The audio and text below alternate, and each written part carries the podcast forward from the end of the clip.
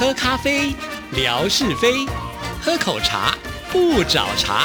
身心放轻松，烦恼自然空。央广即时通，互动更畅通。亲爱的听众朋友，大家好，欢迎收听今天的央广即时通，我是谭志毅。今天呢是十月三十一号，哇哦，最后一天了，接下来就要进入到十一月份，只剩两个月呢，二零二零年就要到了。那在这个时刻呢，我收到了一封信，看了非常非常的有感触啊。这就是我们越南的听众朋友梁仲坚的来信，而且呢他一连就寄了五封的 email 给志毅啊。为什么寄这么多呢？我们现在就来看看这信件的内容到底写了什么。亲爱的志毅姐您好，时间过得真快，还有两个月就要结束二零一九年了。昨天晚上想起了准备买贺年卡寄给主持人时，突然想起了以前央广寄给我的贺年卡，及时的就拿出来回忆一下，现在也不会再收到传统贺年卡了，好怀念啊。既然已经拿出来了，顺便照下来与志毅姐和央广即时通的朋友们回顾一下当年的贺年卡。好久没有跟志毅姐联络了，失踪了很久，请志毅姐不要见怪，谢谢您，敬祝平安快乐，越南听友梁仲坚敬上。好的，非常的谢谢仲坚啊，好有心哦，把这些卡片呢通通找出来了，可见呢收藏的非常很好啊，而且呢还拍照要跟我们央广即时通的朋友们来做分享，好感动，谢谢您。其实有很多的卡片呢志毅都没有看过啊，显然呢比这个志毅更关注我们央广的一切。那会寄五封信，我想主要的问题是假档吧，好，因为我们知道呢这个影片啦或者是照片的呃这个容量呢是比较大一点点的，有的时候如果一口气没有把它打包压缩的话是没有办法寄成功的，所以呢中间呢就分成五次来寄啊、呃啊、其实呢我觉得这样也是一个很好的方法啊，因为是五封信嘛，同时呢志毅也会把这些信呢转交到听众服务组去哈、啊，就累计了有五封的信件哦哈、啊。那当然了，我想中间呢其实不用写这五封信，今年呢一定也会收到二零二零年的央广桌历啦，因为中间一路以来呢不只是会写信到我们央广即时通的节目当中，也会写信到其他的主持人那里去哈、啊。那这样子呢一定是会做累进的，那也非常的谢谢仲坚这么的支持我们央广啊。中间虽然说好像呢失踪了一段时间了、啊，不过呢其实志毅偶尔呢也会到脸书上去哈、啊。当然我志毅到脸书的时间是绝对没有微博来得多啦，有的时候也许会有漏掉说不定啊。但是呢志毅如果有看到中间的贴文也都会给他按个赞哦哈。那我觉得中间好像比较多的时间会在脸书上，那也麻烦你如果有空的时候呢也可以来到微博跟我们大家打打招呼吧。我相信不只是志毅啦，所有的朋友们应该也都很想念中间哦，尤其又到了岁末的时刻，就好像仲坚他会习惯性的去买卡片，呃，写给呢自己的朋友，呃，当作是一种祝福，同时呢也算是一种情感的交流啊。这样的一种传统的方式，现在要坚持的人还真的不多了，因为我们现在有各式各样的通讯软体啊。后来呢就到 email 当中会收到听众朋友传来的电子贺卡哈啊，其实这个时间并不是很长，因为呢后来又有更新更快捷的一些通讯软体，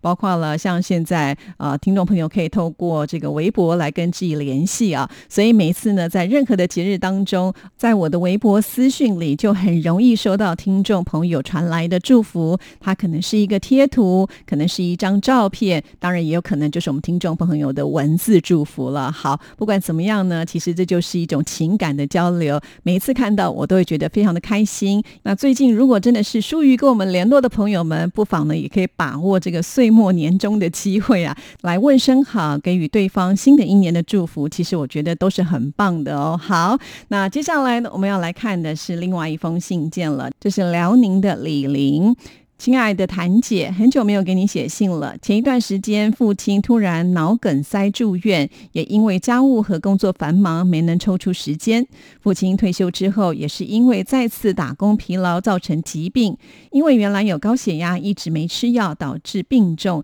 现在经过了医院治疗已经基本康复。不知道台湾的全民健康保险可以有多少的报销比例，大陆的医疗保险可以报销到 百分之九十。现在天气逐渐渐转凉了，希望谭姐能够保重身体。很遗憾今年的广播金钟奖您的节目没有能够得奖，期许来年能够再接再厉，李玲敬上。好的，非常的谢谢李玲的来信啊。其实我在李玲的脸书当中也看到呢，就是你父亲啊这个生病的这个讯息啊，李玲好像也是比较活跃在脸书上哈。说到了现在这种季节变换的时刻，其实是很容易呢一不小心就生病了，尤其是老人家哈。那老人家可能呢在身体的这个抵抗力来讲又不像、呃、壮年人来的这么的强健哈，所以我们有的时候可能真的需要花更多的时间来关注一下我们周遭的这些老人家，尤其是在这个季节变换甚至要到冬季的时刻了。因为冬天的时候呢天气冷啊，对我们的身体的一些血管的收缩呢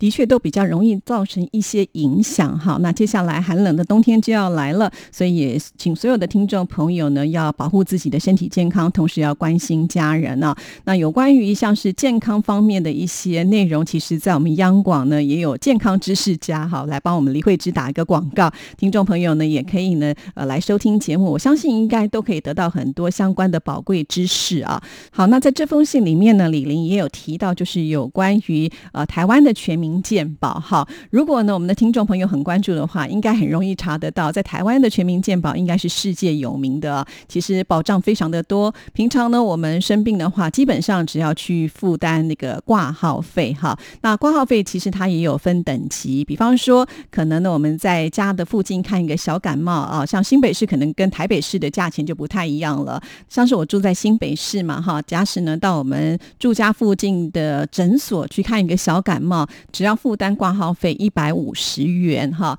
可是呢我在我们电台附近，因为电台在台北市嘛，同样呢也是这个诊所哈去看一个小感冒，可是挂号的费用呢负担就是两百块，所以我在想应该是有这个城乡的不同的价差哈。那这一讲呢都是台币啦哈，听众朋友可以自己稍微换算一下哈。那当然为了就是不要让这个医疗的资源太浪费，所以呢其实我们政府也有就是特别希望我们的朋友们，如果小病你就到小诊所去看，那你的挂号费是比较便宜的，如果有比较大的问题呃，小诊所没有办法解决的话，其实它是可以帮你呢就是转诊到比较大型的医院啊。我们的医院也有分等级啊，比方说我们听众朋友应该有听过的台大医院啦哈，或者是荣民总医院，这些都是属于大型的教学医院，那他们的挂号费呢就会比较高一点啊，呃，生一次病去挂号大概都要新台币五百多块钱左右吧哈，如果没有记错的话。这就是鼓励大家不要小病呢就跑到大医院去，造成一些医疗上的浪费资源啊。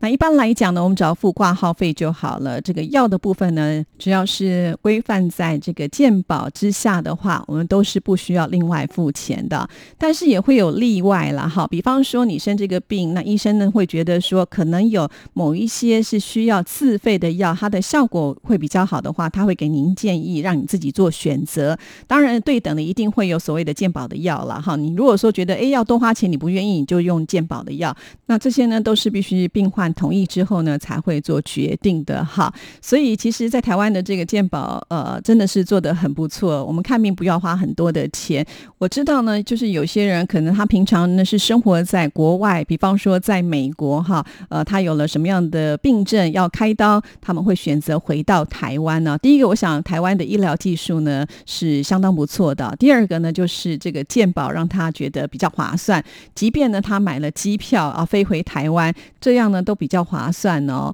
那李玲提到的就是政府负担 百分之九十， 其实这样也蛮高的了，所以其实现在的人生病好像似乎都不用太担心了、啊、还有一些人呢就会自己去买保险嘛哈，那只要呢能够在这个保额范围之内的话，生一次病都可以领回自己的保险，这样也是比较有保障的啦。好，那谢谢李玲的来信，接下来呢我们就要来看的是下一封信件了，这就是呢承诺致意每半个月就要写一封信件的霞总，哎，真的很厉害耶，说到做到，而且又是长长的一封信啊。这封信件呢还有一个主题叫做爱着广播的岁月。亲爱的第一姐，见信好，说好了要坚持半个月写封信的，所以我又来了。秋意渐浓的时刻，我们因为广播而温暖，夏天一转眼已经成为了过去，季节带走了光阴，却将记忆深深地留在心底。每每秋天来临的时候，看着落叶余晖，心里会多一份惆怅，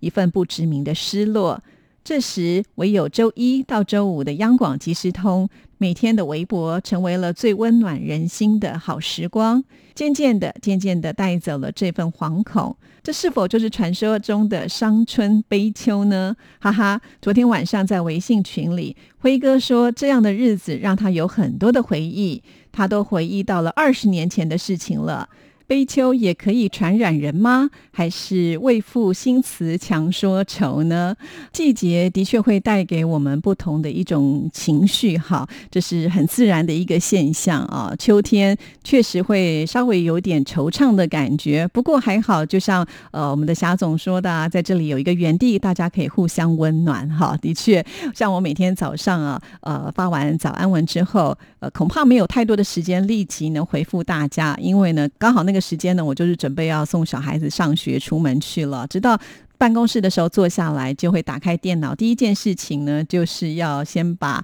呃当天的节目放到只听央广即时通不留言的聊天室当中啊，接着就会回复大家的留言啊。我最喜欢就是一大早看到大家彼此之间的一个问候，每一次看到这个画面我都觉得特别的温馨。为什么呢？其实是有一种视觉上的不同感受啊，因为呢我发现现在有很多的朋友们不只是会跟知意来问好哈，那也会呢就是彼此之间互相来道早安，而且呢都不只是留下文字而已，还会有一些小贴图啊，比方说有爱心的贴图啦，或者是有这个花的贴图啊，它呈现出来的都是红色哈。所以每天一大早的时候，我只要打开我的手机或者是电脑，看到第一则也就是天空照的早安文哈，我都会觉得特别的温暖。有好多人彼此呢在这里呢打声招呼，呃，当然我想一定是呢感情深厚，才会呢多做这样子的一个动作，所以很温暖很温馨的。再加上我发现大家现在也很习惯的彼此互相会来按赞哈，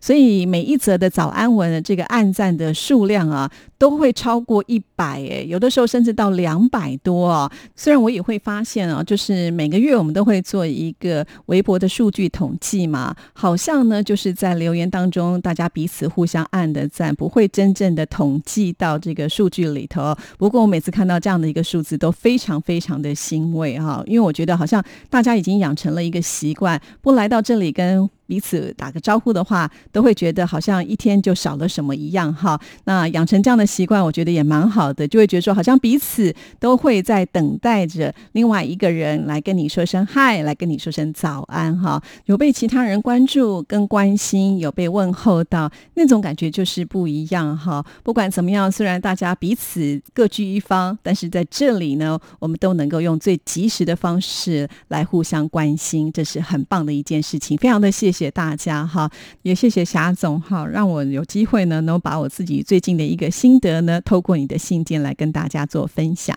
那我们继续呢再来看霞总的信件。最近常跟莎姐聊天，聊到曾经的亚洲之声，聊到过往岁月里大家曾经因为广播而结下的情缘。这么久的时间过去了，每每想起当年，其实内心都是感动到满满的。再回头去翻当年的笔记，发现那个时候自己的人生乐趣就好像除了广播之外就没有其他有意义的事了。随着时间的累积，笔记本也是做了一本又一本，后来外出求学工作，笔记本就藏在家里的一个角落，一直一直藏着藏着藏了二十年。其实我真的感谢那些年做的笔记，在潜移默化里自己好像写作能力就慢慢的提高了，然后在莎姐和文哥的调侃里，我的表达能力好像又慢慢的提高了。文哥以前常常求自己作为话题，也是让我受益匪浅。我觉得打开沟通倾诉的开始就是从求自己开始，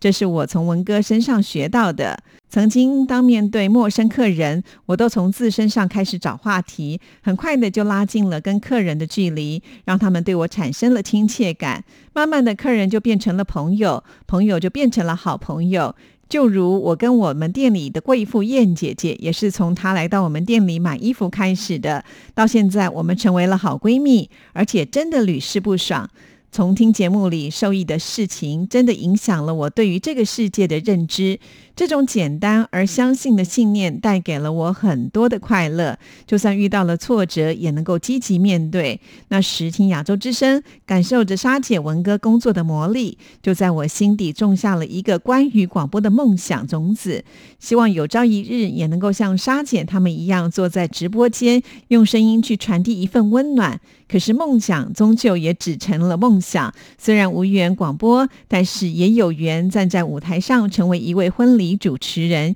也能在舞台上见证一份份幸福而喜悦满怀。这是广播带给我们的福报，也是我爱着广播给予我的回馈。亚洲之声节目结束了很长一段时间了，这段时间我们去忙着长大，忙着工作，忙着成家，原本以为广播就只能深藏心中，是央广即时通再次的牵起了所有亚洲之声家人的连接，我们又再次的在空中听到了久违文哥的声音，广播穿越了时空的空间，模糊了容颜，只为那触及心灵的温暖，让多年后的我们再次找到回家的路。从莎姐、文哥到志毅姐，我们依然感受得到广播所带来的神奇。志毅姐周一到周五的节目，每天微信的早安、美食、美景、晚安文，早上睁开眼睛有志毅姐的天空照带来一天的问候，吃饭的时候总能够想到志毅说等一下等一下我先拍完照片吧，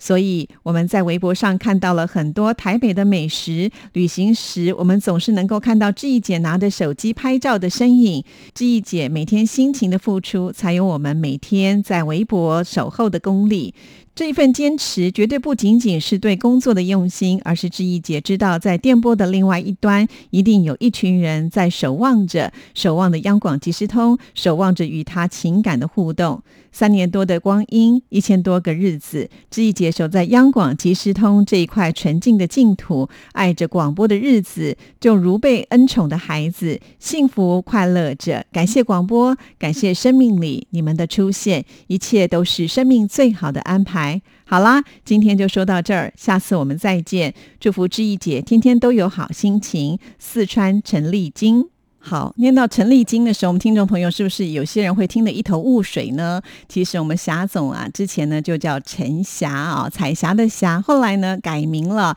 改成美丽的丽啊，晶呢就是一个草字头在一个青，据说呢这是经过高人指点之后所改的名字啊，所以呢霞总改了名之后呢，他的生意就有蒸蒸日上啊。那是不是姓名学的功劳呢？我想呃应该一半一半吧哈，除了这个有高人指点之外，当然霞总自己本身是很努力的啦哈。不过我们还是好像很习惯在节目当中称他为霞总哎、欸。好了，不管怎么样，反正呢，很谢谢霞总所写来的这一封信件哈。其实我觉得在这份工作上，确实已经不再只是单纯的一份工作啊，人都是互相的嘛。在这段期间里，其实我也充分的感受到很多听众朋友对于央广的真心诚意啊，所以我们怎么能够不对等的付出呢？不只是如此啊、哦，包括了像是莎姐，好，那莎姐其实都已经在央广退休这么多年，人呢都已经飞到了美国去，但是只要她有空的时间，还是会透过微信呢跟大家来做互动。她老人家一开心的时候呢，一路啊就是很长很长的内容跟大家分享。其实我听了都觉得有点感动啊、哦。那文哥也是如此啊，他从主持人一路的晋升到现在央广的领导级的人物了，可是呢，他也没有忘记听众朋友啊，即便呢工作再忙，他总是希望能够抽个空来到央广即时通里，再跟听众朋友续前缘啊。其实因为他们都知道还是有太多的朋友们呢、哦、呃，非常的珍惜当年的这一份情谊，一直到现在。而文哥呢，他也希望能够把这样子的一个情谊继续的延续下去哈。所以我在这个岗位上呢，把这块园地呢建得更好，让更多人愿意停留在这里哈。呃，其实最近我也发现在我的微博的粉丝人数呢有小小的增加一些些，其实都还蛮开心的啊、哦。虽然我们这样子的一个进步的速度呢它不算快哈，但是非常的真实，因为一旦呢进来的朋友们大家都很愿意花时间呃一起来共同经营这样子的一块园地啊，包括我们的节目也是如此，已经有越来越多的朋友们都是起早来听节目的，参加活动呢也都是比早的，我都觉得很惊讶哈。老实说，我们的节目如果透过这个短波来播出的话，首播时间是在晚上的十一点四十，哎，可是我一点都不用担心节目太晚，因为大家呢早早就已经听完了。好了，谢谢大家，今天节目时间到，其他的话就留到下次再跟大家分享咯。祝福您，拜拜。